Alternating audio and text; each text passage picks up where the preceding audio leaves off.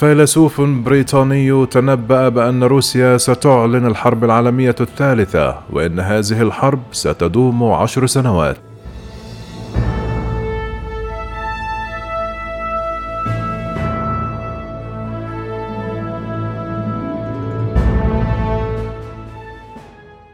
كان العالم لا يزال يلتقط أنفاسه من الحرب العالمية الثانية فقد مرت على انتهائها خمس سنوات فقط.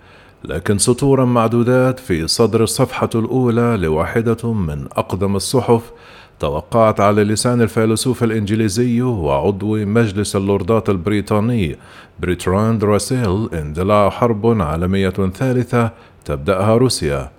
عنوان من ستة كلمات وخبر مقتضب من أربعة وعشرون كلمة. اقتطعت صحيفة أخبار اليوم المصرية في عددها الصادر بتاريخ الأول من يوليو عام 1950 توقعا للمستقبل أطلقه راسيل في حديث لجريدة سيدني صن باندلاع حرب عالمية ستعلنها روسيا محذرا من استمرار تلك الحرب وعشر سنوات. حتى وإن بدت الظروف في فترة الخمسينيات مهيئة لإندلاع حرب عالمية ثالثة. فإن التوقعات الغربية دائما ما كانت تتكهن باندلاعها من جانب روسيا من استمرارها لسنوات. والآن رغم محاولات تفادي حدوث صدام أكبر فإن تقارير إعلامية لا تزال تحذر من تصاعد مؤشرات اندلاع حرب عالمية ثالثة بالنظر إلى الهجوم الروسي على أوكرانيا والتوتر المتصاعد بين موسكو والغرب.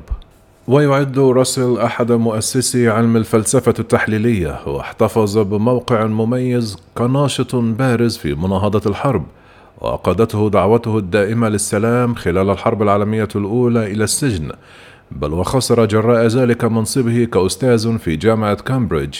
وشن حملات ضد أدولف هتلر وانتقد الشمولية الستلانية وهاجم تورط الولايات المتحدة في حربها على فيتنام. ولم يكتفي الفيلسوف الإنجليزي بهذا فحسب بل عمل على تشكيل محكمة دولية مع الفيلسوف الفرنسي جان بول ستار لمحاكمة الولايات المتحدة على جرائمها في فيتنام كما كان من أنصار نزع الأسلحة النووية.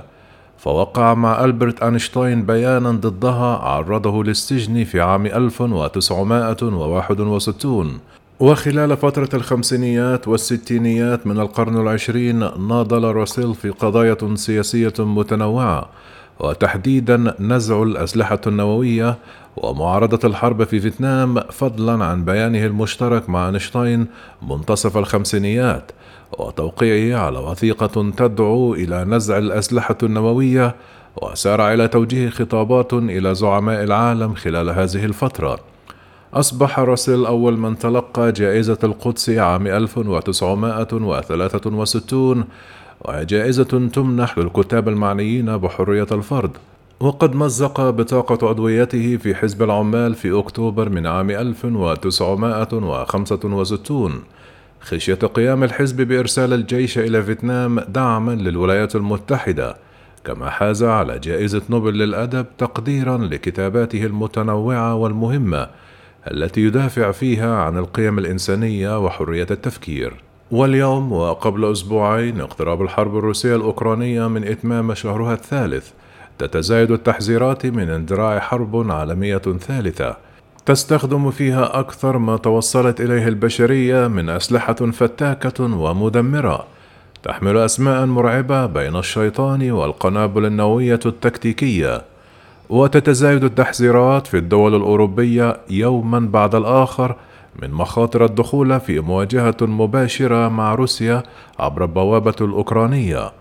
خاصة مع التقارير الصحفية والتسريبات الاستخباراتية المتتالية عن تسليح كييف بكميات ضخمة من الأسلحة المتطورة بما قد يعطي الرئيس الروسي فلاديمير بوتين دافعا لتمديد الحرب إلى أراضي حلف شمال الأطلسي الناتو.